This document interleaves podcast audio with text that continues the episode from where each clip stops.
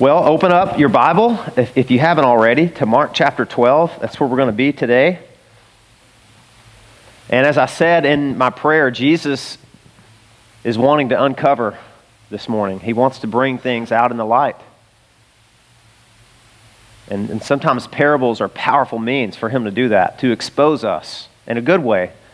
This is not Jesus being cruel, even though some people would call this a hard saying of Jesus in parable form.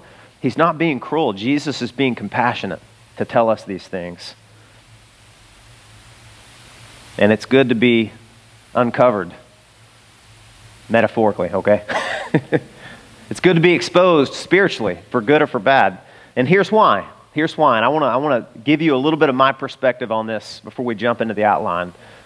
Why it's good to be uncovered, for these truths to be uncovered. Number one, because this could serve to deepen and widen your gratitude for exactly what God has done for you in Christ. This is another way to go much deeper into your understanding of the gospel. I mean, gospel, the word means good news. Does that represent good news to you, or do you grow tired and weary of hearing it? If that's the case for you, maybe today would be what Jared Wilson called uh, gospel wakefulness for you.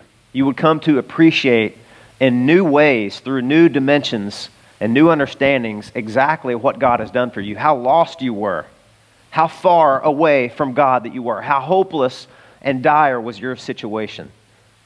We don't have to resent it when we hear those reminders. In fact, we should welcome them because that deepens our praise. It really does.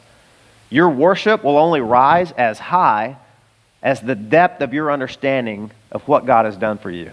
And so every time we have reminders like this in the Bible, it's good. We should welcome them and we should ask God to open our eyes. We shouldn't feel threatened by it. I know so many people, even Christians sometimes, uh, and I've done it myself, like, oh boy, this is a, this is a hard passage. Well, it doesn't have, that doesn't have to be the perspective. This could be a glorious passage. I'm going to share my own experience a little bit later in the message of something that was just life altering for me when I was 23 years old Uh, and read one of these hard sayings of Jesus and, and read a message on it. So, this can serve to deepen your understanding and appreciate, appreciation of the gospel. That's one way. Here's the second way that, that uncover and, and exposing can be good it can dislodge and expose maybe some deep seated resentment you have toward God and get that out into the open so you can deal with it. Because listen, human beings in our fallen state, we are naturally suppressors. Even psychologists will tell you what the Bible has already told you. In Romans 1, Paul says we suppress the truth in unrighteousness. We hold it down. We resent it, and we don't want it to rise up and, and look at us in the face. So we hold it down, right? We restrain it. We do that with things that human beings would remind us of, and we also do it theologically and spiritually, things that God sends messengers to remind us of. We want to keep that hidden and keep it pushed down. And it festers and it gets infected, and there's gangrene spiritually. We have to confront those things. Even as Christians, we still have issues where we're not, it's like I mentioned last week, we really resent God's authority in this one particular area, and we need to talk to God about that. It needs to be up and out in the open. And maybe I can give you an illustration of this. There's a place in the Bible in Romans chapter 11, verses 33 through 36, and this many theologians would call this a doxology. Okay, that's a 25 cent word that means erupting in praise. Paul has been, Romans is a letter written to Christians, written to a church. It's 16 chapters long. It's pretty long. It's, it's the Apostle Paul's magnum opus theologically. He's just rehearsing and, and, and elaborating on all the beauties of the gospel, who we were outside of Christ, what God has done in Jesus to bring us near, and what the future is for us, and then giving us some practical instructions on how to live. Well, Paul has waxed eloquent for 11 chapters. And at the very end of chapter 11, he says this Oh, the depth of the riches and wisdom and knowledge of God! How unsearchable are his judgments, and how inscrutable his ways! For who has known the mind of the Lord, or who has been his counselor? Or who has given a gift to him that he might be repaid?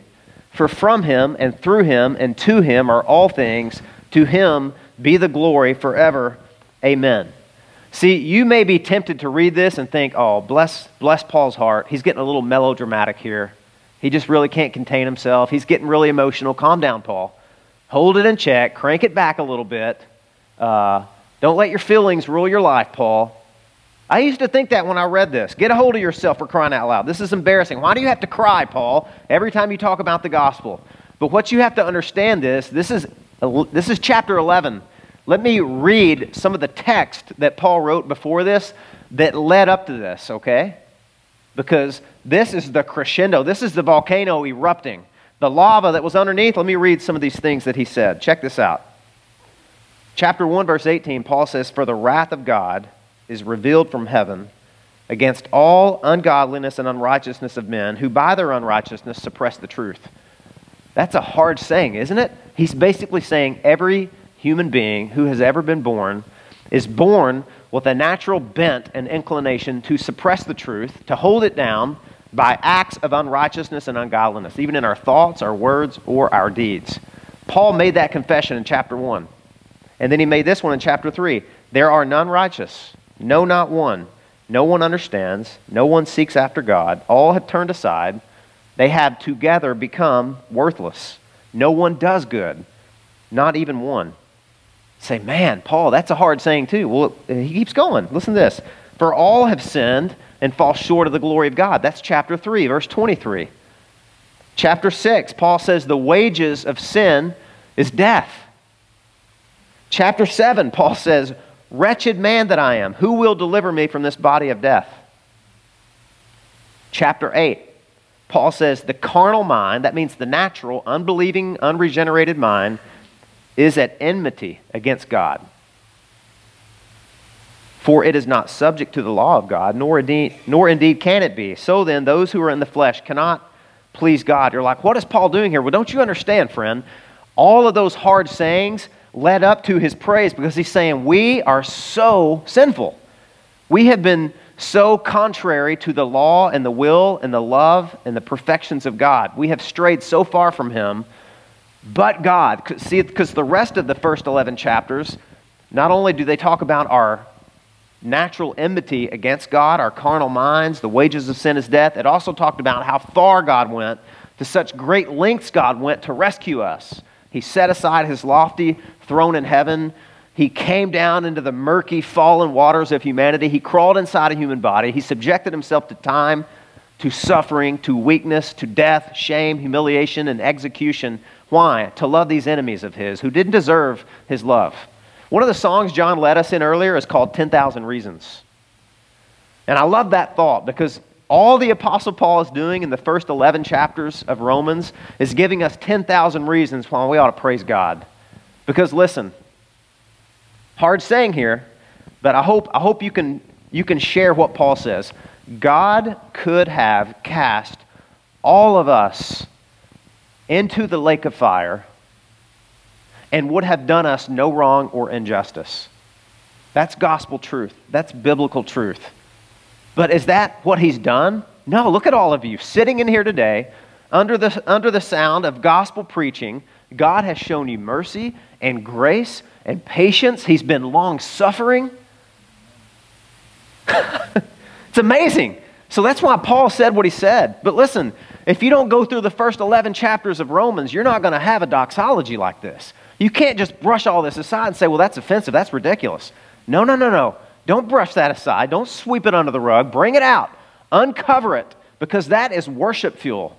That's worship fuel. Not only will that align your heart and your mind, that'll change your life. That, will, that can absolutely transform your life and your worship. It will. Because so many Christians seem to live neglecting and lacking gratitude for God. Why is that? Well, they've forgotten what God did for them. So this parable can, can uncover that. It can help you. Don't resent the parable. Don't think, oh, this is just too hard. I don't want to hear this. No, we should, we should welcome this. If you ever get tired of hearing about the great lengths and widths and expense that God went to to rescue you, there's really a heart problem. We ought to welcome these things. Now, when Jesus told this parable, it uncovered the religious leaders' hatred for God and their plan to kill his son. It exposed their hypocrisy, and that's why it led ultimately to Jesus' arrest, his betrayal, and his execution. This parable, I believe, precipitated that.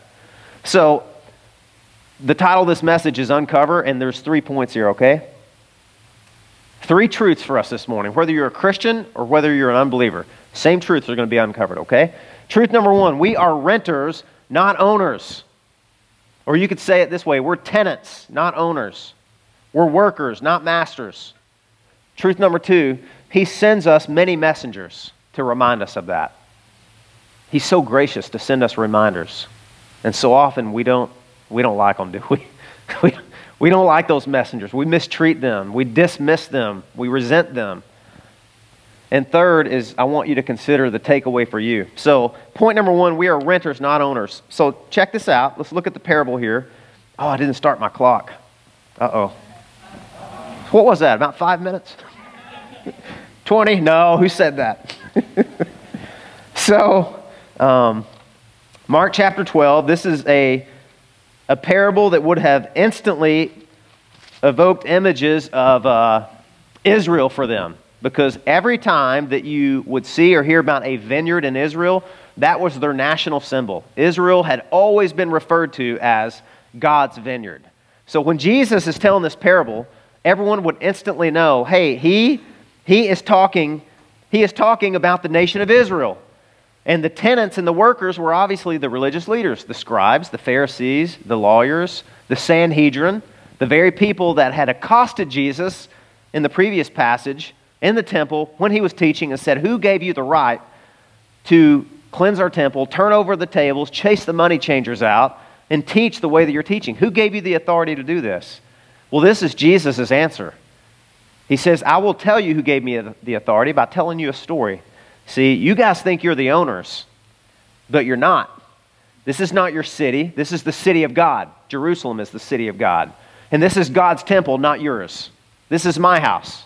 That's why I can come in here and start rearranging the furniture. I have every right to. It belongs to me. Your life belongs to me. I'm the master. I planted this vineyard, and you owe me the fruit that it produces, if there is any, to give. You know, part of the truth in these passages is they were fruitless, they were cursed, they were withered up.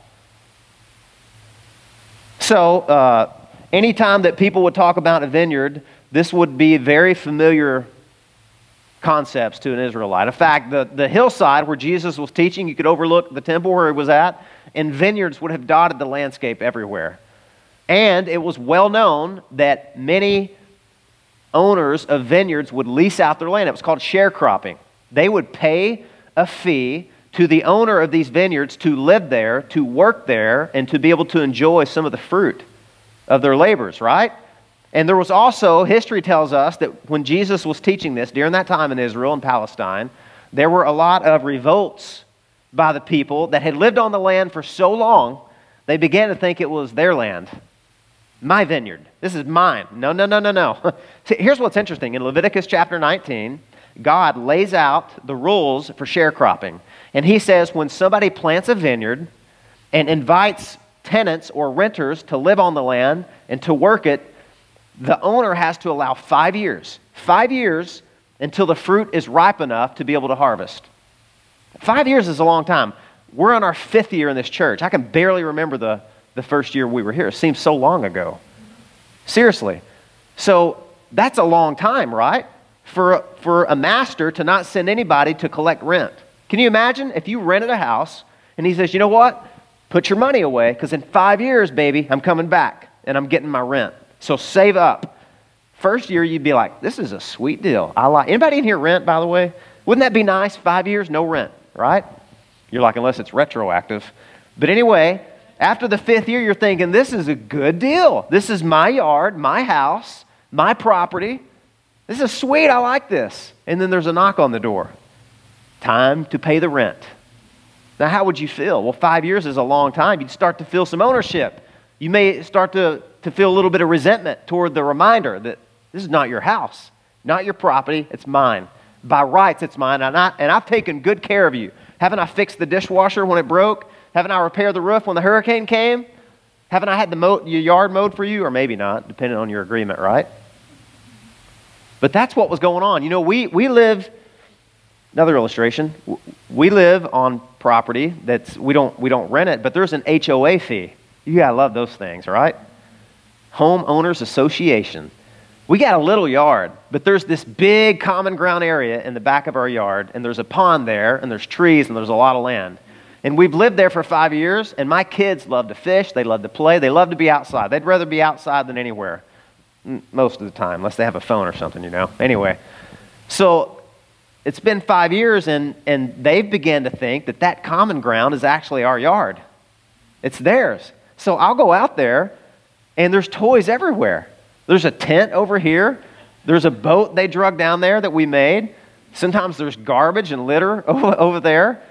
Why is that? Because we start to feel like this is mine, this belongs to me. And I'm, wait, I'm waiting. Every time I get the mail, I'm waiting for an HOA letter with a sweet little picture of, our, of the pond down there that's got garbage everywhere, right? And maybe it's not that. You get the idea.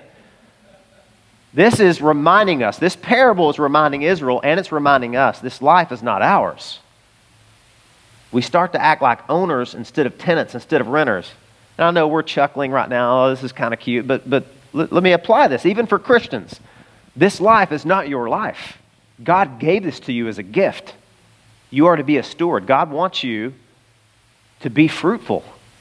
He does, and He's given you everything you need. Check this out. Ch- check out what He says. A man planted a vineyard. He did all the work, He planted it. I grew up on a farm. Have you ever seen all the work that goes into planting anything? You've got to plow the soil. There's fertilizer that has to go out. You have to, in Israel, uh, it was said by some of the Jews that when God created the world, he dumped all the rocks in Palestine. If you had a field in Israel, you had to clean out all the rocks, rocks everywhere. In fact, that's why all the rock fences are everywhere. You know, smart workers, right? Take the rocks and just build a fence around it. So this guy did all the work. He plowed up the field, he dug out the rocks, he built a fence, he built a tower, he dug a wine press, all of those things are loving and tender. Seriously, there's protection from wild animals. The tower was for security, it was for storage. It was for some of the people, the towers were so big they could live there. I mean, he gave them, he gave them the best possible scenario to be producing a healthy and fruitful harvest at the end of five years. Gave them everything they need. How kind was this vineyard owner? How kind has God been to us? I mean, this was in the Old Testament. What has God given us as Christians? I mean, He gave us a nations, at least for now, we are free to worship. Praise God. You know how many nations have to meet secretly underground with the threat of discovery, persecution, and even death? It happens all the time. If you get Voice of the Martyrs magazine, there's always a country and a, and a person in jail to pray for, or a family that's left behind picking up the pieces of a martyred husband and father, missionary. We have, a, we have freedom here. Thank God for that. And also, look, spiritually, we have the completed Word of God, the Old Testament, the New Testament. We had the Holy Spirit that's been given to us at Pentecost, right? We have messengers, we have preachers, we have teachers, we have the church. We got thousands of years of church history. Some of the best and brightest have come along and helped us understand the Bible better and our obligation to God. What a gift. What a vineyard God gave us, right? We have it easy in so many ways. God wants us to be fruitful. But beyond that, what is it that you have that God has given you on loan? Your time, your talents, your energy, your intellect, your wealth, your power, all of these are God's. Your home, your body, your sexuality, your mind, your family, your home, all of these things are God's. That's not bad news for us. That's good. He's a much better landlord than we are of these things, right? He's not stingy or begrudging. He lavishingly bestows gifts on us so that we can render the fruit that comes from those. This is his vineyard. So often we act like owners instead of tenants. We forget. That's exactly what had happened to the religious leaders. And they were fine. I, said this last week. They were fine with Jesus having his miracle ministry in Galilee and Judea and Samaria. They were fine with that. Just keep Jesus on the peripheral of your life. But he started getting closer to Jerusalem. He walked right into Jerusalem and claimed to be king and accepted everybody's worship when they said, Hosanna God, Hosanna God, you're the Messiah, save us. And then he marched right into the temple and rearranged the furniture. They didn't like that. See, that's their temple. That's their city, and God says, No, it's not, it's mine. And that's why they ask him, By whose authority do you do these things? And that's why I told this parable. He said, See, you guys think you're owners. This is your city, your town, your life, your temple, but you're wrong. It's God's. And I'm his messenger that has been sent to remind you of this. See, you killed all the other messengers. Just like this story. Look at this. Just like, I'm getting ahead of myself here. Just like the story, all the prophets, all the priests, all the teachers that God had sent. Hebrews 11 talks about that. People of whom the world was not worthy. Some of them were sawn in two. Isaiah, one of the greatest prophets in Israel, tradition tells us that King Manasseh, one of the most wicked kings in the Old Testament, that God eventually converted, by the way, but before he was converted, he sawed Isaiah in two with a long saw. You imagine that? He killed the messenger. He didn't want to hear it. Zechariah was, I believe it was Zechariah, was killed between the altar and the, and the temple. Jeremiah was thrown into a pit. And then God sent his son Jesus. Surely they will respect my son. And what did they do?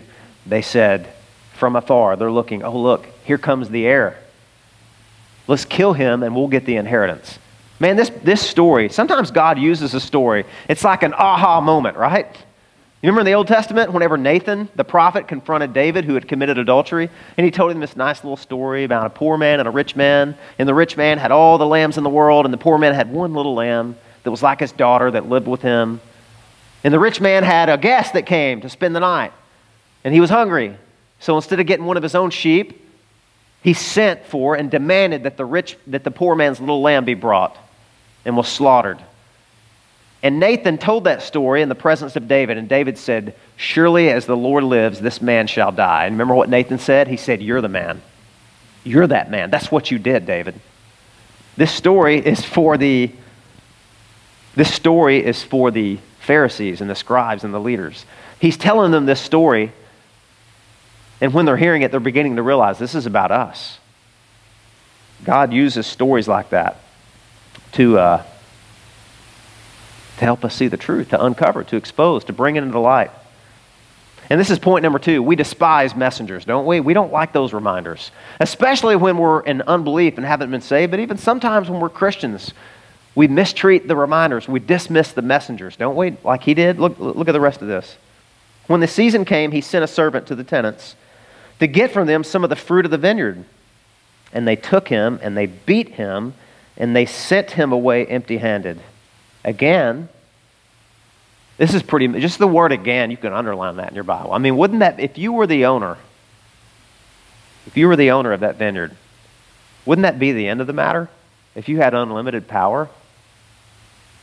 That'd be it for me, man. If I own property and I sent a messenger to collect rent and they were beaten and sent away, watch out. I'm, getting, I'm loading up my ammunition and I'm coming to collect rent and evict. that's not God. See, that's why this is not just a hard saying. This is a good parable to remind you how gracious and patient and long suffering the Lord is, how forbearing He is. That's part of His majesty. I mean, if, it, if the first messenger God ever sent to you was the last, how many people would be here right now? I wouldn't be. Man, I heard the gospel hundreds of times and rejected it. Again, he sent to them another servant, and they struck him on the head and treated him shamefully. And he sent another, and him they killed. Oh my goodness.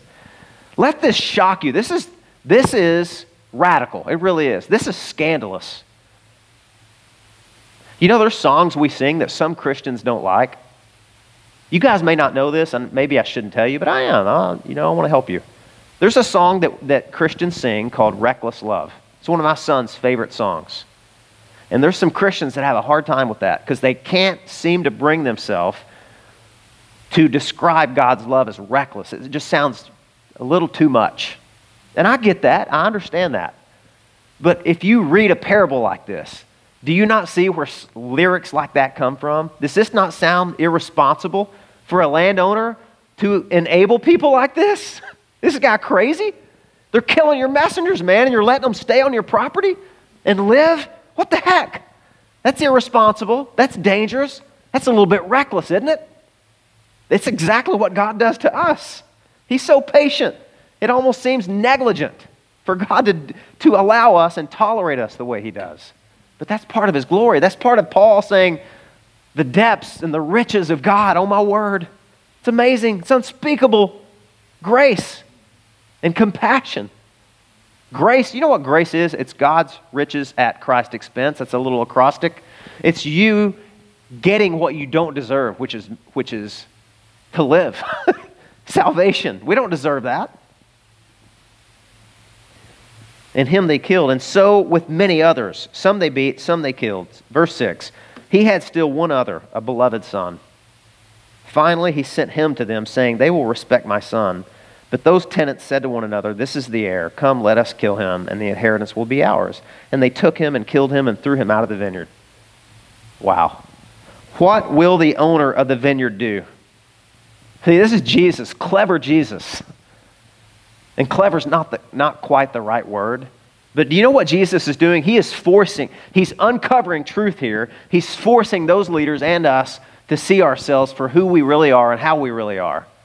It's interesting because Matthew, this is Mark's gospel, Matthew tells the same story, and I want to read his version of it, okay? And they both are okay and they fit together. They don't contradict one another. They both give us a full, a more full orbed version of what happened. In Matthew's gospel, Jesus says this When therefore the owner of the vineyard comes, what will he do to those tenants? And the Pharisees are listening, okay? They think they're the owners. Remember, they think they're the owners of the vineyard. And Jesus asked this question, and they can't help themselves. They answer. And they say, They said to him, He will put those wretches to a miserable death and lease out the vineyard to other tenants who will give him the fruit in their season. And they're like, oh, Did I just say that? They're telling on themselves, aren't they? Isn't that beautiful how Jesus uses truth like this? He does. How many of you guys know who Jordan Peterson is? You've heard of him? Oh man. Well, it's not. This may not mean anything to any of you, but that's okay. Uh, I was watching an interview that Jordan Peterson did with a British journalist named Cathy Newman, and this thing went viral. By the end of the first day this was posted, almost half a million people had seen it, and here's why: Jordan Peterson is a clinical psychologist, and, and she is a far left leaning um, British journalist. And he's, uh, he's Canadian. And he, was, he made the news because he wrote a book and he was protesting a Canadian law that was about to come down the pike that was going to force people to use whatever gender pronoun that transgenders wanted them to use. And he said, I'm not doing that. Now, this guy's not even a Christian, okay? And he said, I'm not doing that. I'm not going to do it. This is violating the freedom of speech that we have as Canadians. I'm not doing it. So he, got, he was getting in a lot of trouble, and she wanted to interview him. Well, you can imagine, this is like a cat and a dog, right? They're going back and forth. And it's interesting because he's, he's so clever. He's so clever, man. She would say, So what you're saying is this. And he'd say, No, that's not what I'm saying at all. But there came a point in the interview she was getting very flustered, and, and I want to read to you the uh, I want to read to you the transcript. She was interrogating him because again he was exercising his right to free speech and not using certain pronouns when addressing transgender people. And she said something like this: "Why should your right to freedom of speech trump a transgender person's right not to be offended?" And he answered this: "Well, you're certainly willing to risk offending me in the pursuit of truth. Why should you have the right to do that?" It's been rather uncomfortable being here talking with you, but you're exercising your freedom of speech to certainly risk offending me, and that's fine. More power to you as far as I'm concerned. And this look came on her face. That look. and, she, and she paused and she sighed and she struggled to find a response until Jordan Peterson said, Ha, gotcha. And he wasn't being vindictive, vindictive at all. He was saying, I got you. And she said this She said, You have caught me. You have caught me. She said, I'm trying to work it all up in my head. Yeah, it took a while. It took a while. She was flabbergasted the rest of the interview. And when I think of that, uh, when I think of that, I think Jesus did that so often. This story was a, ha, got you, except he didn't speak like that. He spoke in probably in Greek or Hebrew, okay? He was saying, I've got you. You guys have told on yourselves. You're telling me what would a vineyard owner do to tenants like that? He'd destroy them and kick them to pieces. Right? And then at the very end of this, you see what it says. It says, And they were seeking to arrest him, but feared the people, for they perceived that he had told the parable against them. Yeah, you think? That's exactly what he was doing. And they didn't like it. Why? Because they don't want to be exposed. They don't want a messenger to come and remind them, you have this vineyard by God's lease. You owe him the fruits, and they don't have any fruits. They don't want a king. They don't want anybody to be an authority over them. And sometimes, let's be honest, we don't either. We want that common ground property to be ours. We don't want any homeowners association. We're the owners. It's our life, it's our body, it's our money, it's our time, it's our weekend. I mean, I could apply this in so many ways to Christians. I don't want to cheapen it or trivialize it, but man, there's something here for everybody. God, we shouldn't begrudgingly give God the fruit that belongs to Him by right. He's not being unjust or outrageous to demand it of us. In fact, He's being loving to send messengers to remind us you're using the land wrong. You're using it wrong. See, we're supposed, we're supposed to tend this vineyard for God's profit, not our own, and by God's word. And sometimes He comes and sends gentle, loving messengers to remind us you're doing it wrong and your life's going to be wrecked. Sometimes God sends messengers to wreck our lives so that we don't wreck them. And we still resent those messengers. Let me tell you a story. When I turned, oh man, 19, I, I, I, stayed local my first year of college. I wanted to stay close to home and save money, you know, still live with mom and dad and all of that, eat their food, make mom do my laundry, all of that. Uh, but I got tired of that. I wanted to be my own man. I wanted to be master of my soul and captain of my fate and I wanted to be my own king. And so I moved five hours away and went to the University of Arkansas, and I promptly joined a fraternity when I moved there. Now, look, some people had great experiences with Greek organizations, fraternities, sororities. I get that. Some of them are even based on Christian principles, and that's wonderful. That's rare, too. My experience was a fraternity was I moved, like the parable in Luke 15, I was a prodigal. I moved as far away as I could from my mom, from my dad, from my church. I didn't want anybody telling me how to live my life. I resented it. I was sick of it. I was sick and tired of it, and I wanted to be my own man. So I got in my car and drove five hours and joined a fraternity and lived with about 200 other guys, and man, did I sow my wild oats. Oh my goodness, I sowed my wild oats. And I'm not up here going to glorify sin. It was a very hard season for me. Very hard. And I only made it about six months. And God picked me up by the hair of my head and drugged me back home and said, You don't belong here. You can't handle this. You need to be back in my vineyard. But you know what he used to do it? He used a lot of things. There was a guy that was part of a campus ministry that was, that was had a presence there at the University of Arkansas. Every single week, in God's providence, He arranged my schedule. I, was, I worked full time, not full time, 32 hours is full time. I worked at Walmart to help pay for the expenses of living in a frat house and partying, right? Um, and with my schedule with school, because I was a full time student and a full time employee of Walmart, there was just a short window of time I was actually in that fraternity house and not running errands for all the, you know, the members because I was a pledge. We got hazed and all of that. But I kid you not, every single time that campus guy, and he was just a little bit older than me, every time he would come, and the front doors were open, and he would come through the front door and he would walk down the bottom floor and the top floor and he would knock on every door, and I would always forget and I would open it. And I would see him there with this smile on his face and with the Bible in his hand. He would say, Hey, it's me again. I just wanted to know do you, do you want to talk about the Bible and you, and you want to pray with me? And I'm just here to talk with you. And I would say, No, I don't have time. I don't want to. I'm a Christian. No, thank you. I don't, I don't need to talk to you right now. And I would shut the door. Week after week after week. And you know what? I forgot that guy's name. I wish I could meet him and thank him. I cannot imagine the amount of fortitude and courage and faith it took to do that. Because most of the time, guys will be just hammered in their room, even in the middle of the day. That guy kept coming back week after week. I didn't want to see him. I grew. And look, he wasn't lecturing me. He never preached a sermon on why partying is wrong and, you know, he didn't do any of that. Just the very sight of him annoyed me with that smirk on his face and that Bible in his hand. I didn't want him there. I didn't want a reminder. I didn't want a messenger. And you know, if that guy, I will tell you this if that guy would have been more forceful, at that time in my life, I can see myself like physically pushing him out of my room and shutting the door and said, dude, don't you ever come back here. I don't want to see you. I don't want to hear you. I'm going to talk to the I'm going to talk to the head of our fraternity. Do you even have permission to be on the property? I would have gone there if he would have. but he was very kind. He was a gentleman. You know what that was? That was God's gentle, loving reminder because that guy put a rock in my shoe without really saying much. Put a rock in my shoe and it tormented me. And it's God saying, What are you doing here? What are you doing here? This is not why I created you. You're going to end up dead or with a DWI, which I did eventually end up with a DWI. You're going to run your life in somebody else's. You're using the vineyard wrong. You're living your life all wrong. And I love you too much to let you go get away with it. There's, there's a passage in the Old Testament, the book of Judges.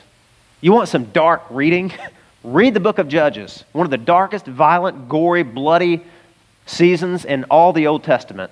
And there's this refrain that the author keeps saying over and over, over and over. Some of you will know it when I quote it. He says, There was no king in Israel in those days, and every man did what? What was right in his own eyes. I moved five hours away to Fayetteville, Arkansas, and there was no king in my life. And I did whatever was right in my own eyes. And man, did I mess my life up. But you know, the Bible says in Joel that God can restore the years that the locusts have eaten. And man, did he do that for me. But I didn't want those messengers.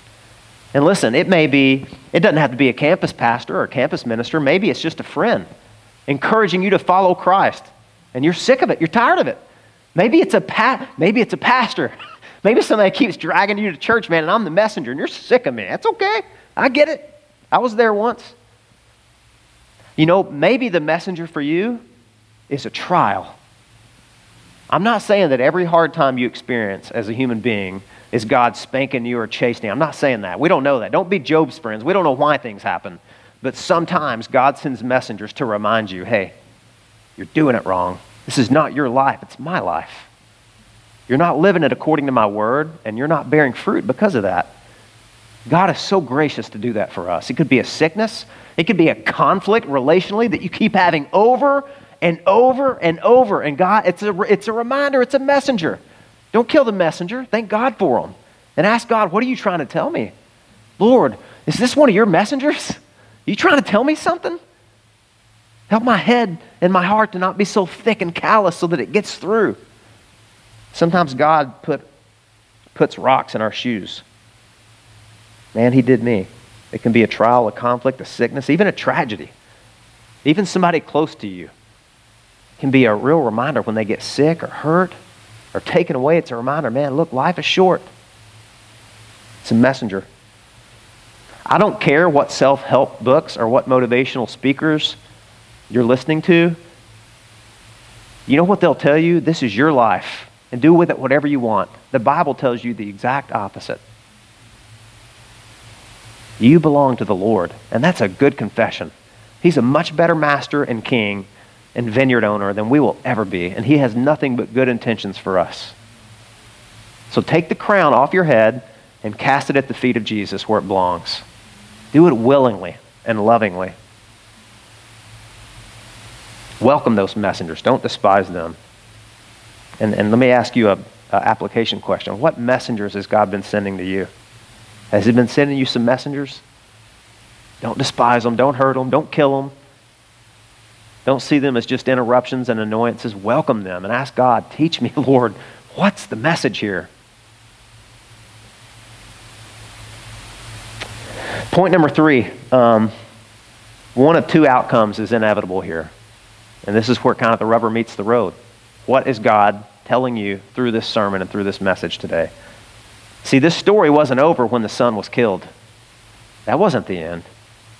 Surely they'll respect the son. Surely they'll honor the heir. No. You know what? You know what that messenger told them? Oh, the owner must be dead. Let's kill the son, and then this whole thing is ours.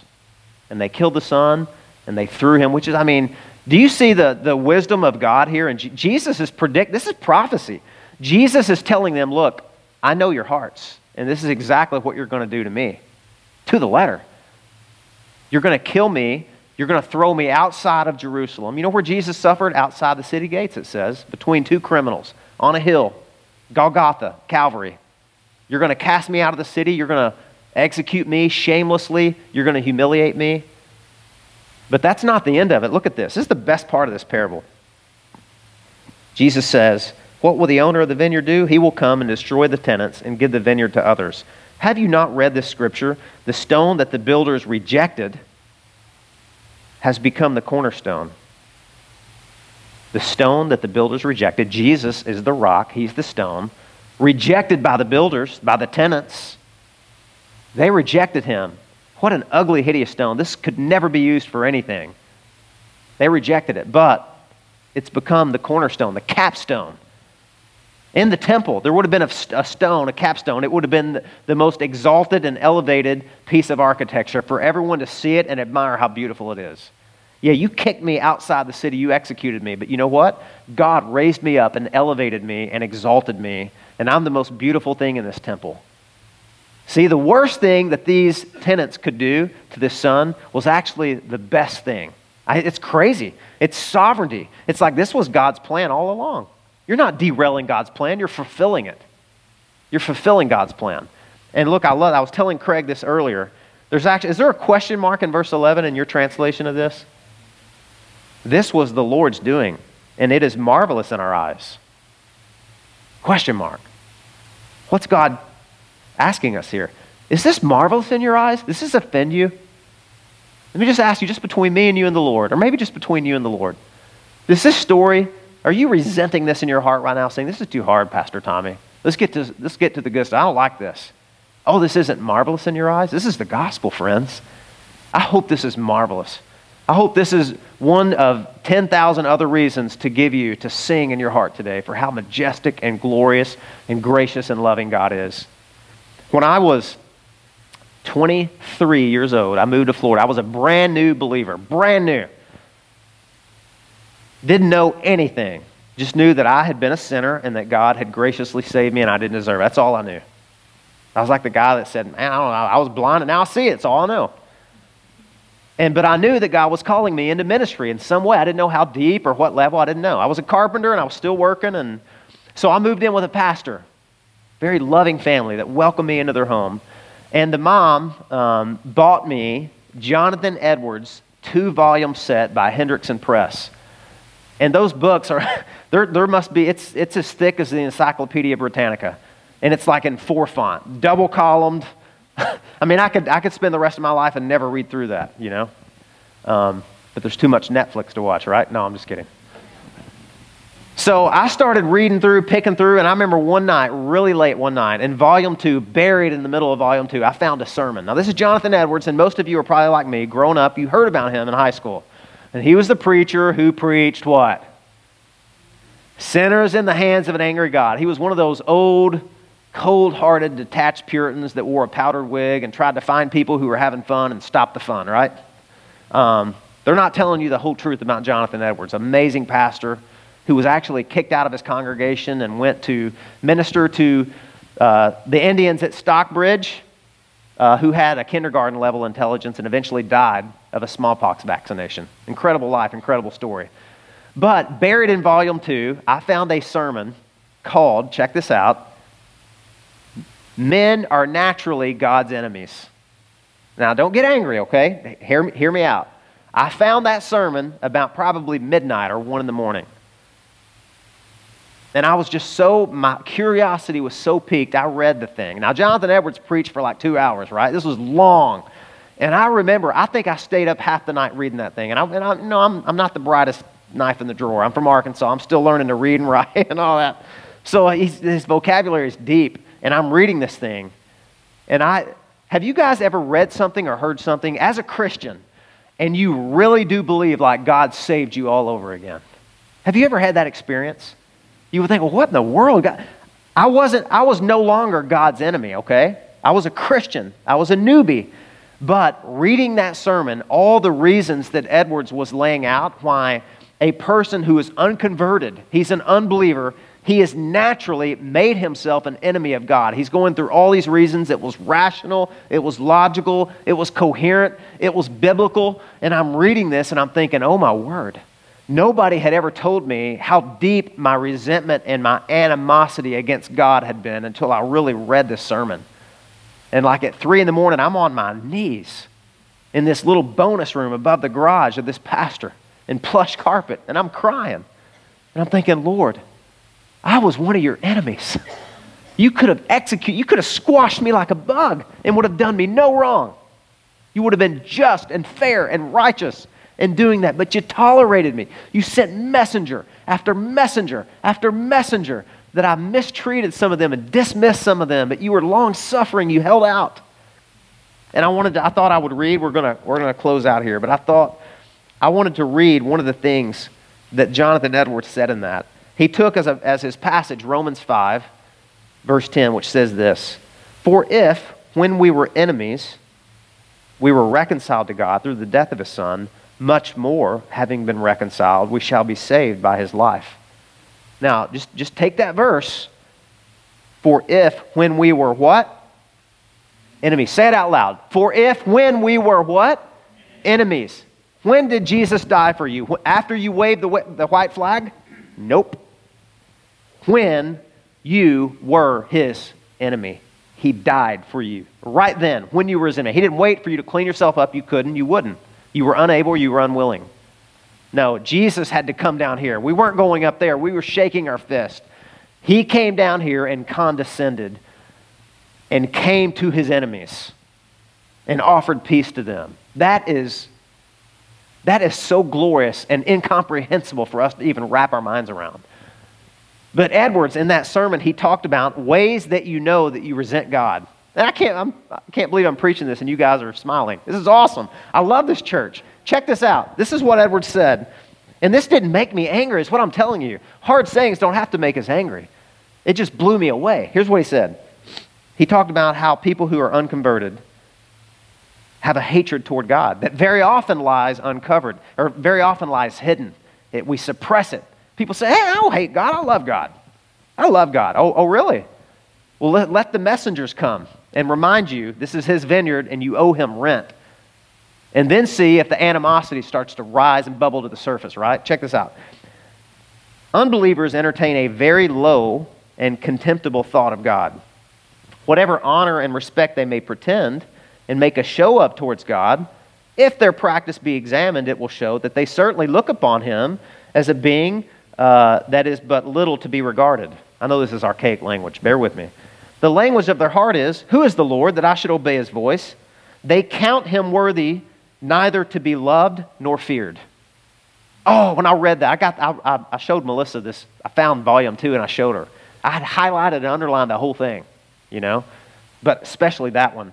They count him worthy neither to be loved nor feared. That was me, all my teenage years.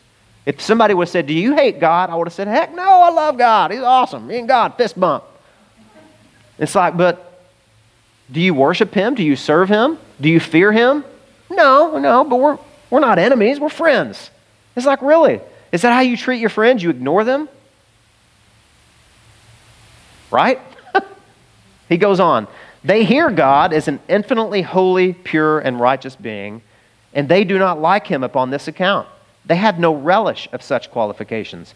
They take no delight in contemplating them. Me, me, me, me, as a teenager. They see no matter of beauty or loveliness, nor taste any sweetness in them. It is evident that the mind of man and woman is naturally averse to thinking about God. And since if any thoughts of him be suggested to the mind, they soon go away. Me. When that guy would come to my dorm room and knock on the door and say, Can I talk to you about God? No, thank you. Go away. I'm good. And I would promise you, after three minutes, I was already thinking about girls and alcohol again. The thought of God went so fast out of my mind because I didn't want to think about God. I didn't relish Him. I took no sweet delight in contemplating Him. Maybe somebody is in this auditorium and that's you right now. They do not love to have much to do with God. The natural tendency of the heart of man is to fly from God and keep at a distance from Him as far off as possible. Man, did Edwards nail it or what? And then he quoted this verse from Psalm chapter 10, and I've never forgotten it. He said, The wicked in his proud countenance. I almost forgot it. The wicked in his proud countenance does not seek God. The wicked in his proud countenance does not seek God. And he says this God is in none of his thoughts. See, I always thought when the Bible describes wicked people, They're like shaking their fist at heaven, which they are at times, and they have slanted eyebrows and sharp teeth. You know, the Bible says here, you, know what the essence of wickedness is? You have no thought of God. Never think of him at all, for good or for bad. You're just indifferent, really, right? Until the messengers come. And this is what Edwards said. And, and I promise we're closing here. Edwards said, There is in every natural person a seed of malice against God, and it often dreadfully breaks forth, though it may in great measure lie hidden in secure times when God leaves us alone. Yet a very little thing will set it in a rage. Man, me, me, me. As a teenager, a very little thing will set it in a rage. And that's the Pharisees, too. Jesus told this parable, they wanted to kill him. They wanted to kill him. They did not want to be reminded that God is their master. He's their king. He's their Lord. This is His life. His life. It's His. Man. Something happened in my heart that night. This did not make me angry, it sobered me. It made me cherish the gospel so much more. Because listen, I didn't just fall down and God needed to pick me up and dust me off. I just need, didn't need to pick myself up and put myself back together again. If you ever read any version of Christianity that tells you that, discard it, get rid of it. There's reasons the Bible uses language like born again to describe a Christian conversion. You're born again. You couldn't, what did you do to, to make yourself be born? Answer nada, nothing. There's reasons the Bible describes us as dead in our sins. What can a dead person do? Rot. That's what. you can't resurrect yourself from the dead, bro. Listen, have you ever visited a funeral home or a morgue? I've never seen a dead body rise up and say, ta da! Dead people don't do that. The Spirit of God has to send His power and quicken you. There's reasons the Bible uses language like, you are a new creation. You're so far gone, God has to do an entirely new work of recreating you because you're ruined. Your heart is so filled with corruption and malice. God has to do a new work, and He does. He loves to do that, He delights to do that. This should be marvelous in our eyes. Here's, here's the glory of this. Let me, let me give you this quote. Martin Luther said this. He says, If I were God, and the world had treated me as I treated him, I would kick the wretched thing to pieces. That's what Luther said. And I say amen. I would too. If we were God, be honest, if, if we were God and people treated us the way that we at one time treated God, we'd kick the wretched thing, wretched thing to pieces. Now, listen, here's the glory of the gospel. That's not what God did, though. See, this is not too hard of a saying. What did God do? What did God do? There's an open endedness to this story. He did come, right? The owner of the vineyard did come back. He did send his son. And what did his son do? He said, Look, if you wanted the inheritance, all you had to do was ask. You didn't have to kill me, even though that's God's plan. All you had to do was ask because you can be a joint heir with the owner. You can be a partaker of his divine nature. You can be blessed with every spiritual blessing that He has. You can co- be a co owner and a, and, a, and a joint heir with Him and be seated together in the heavenly places with this vineyard owner. All you had to do was ask, it was yours for the asking. Isn't that amazing? And then He says, but, but, but, hold on. In order for that to happen, we're going to have to trade places. I'm going to have to become an enemy of God, and you're going to have to become one of His children. Do you see the glory of the gospel, friends? No other religion in the world can even comprehend this. That God came, He didn't kick the wretched thing to pieces, He traded places with His enemies. Isn't that glorious? That make you want to do a backflip? Isn't this marvelous in our eyes? I hope it is. I hope it's marvelous in your eyes. And I hope you don't have to go and read the second volume of Jonathan Edwards' works to get this. It's right here. It's right here in this parable. This is the gospel. You don't have to, to continue to do the mutiny. Mutiny will exhaust you. Lay down your weapons. if you're an unbeliever, lay down your weapons and say, Lord, I'm weary, I'm exhausted, I'm tired. And he says, Come unto me, all you who labor and are heavy laden, and I will give you rest for your weary souls, for my burden is light and my yoke is easy. I'm humble and lowly of heart. Come to me. Man, he does that. Isn't that good news? That is the gospel. Pray with me, would you?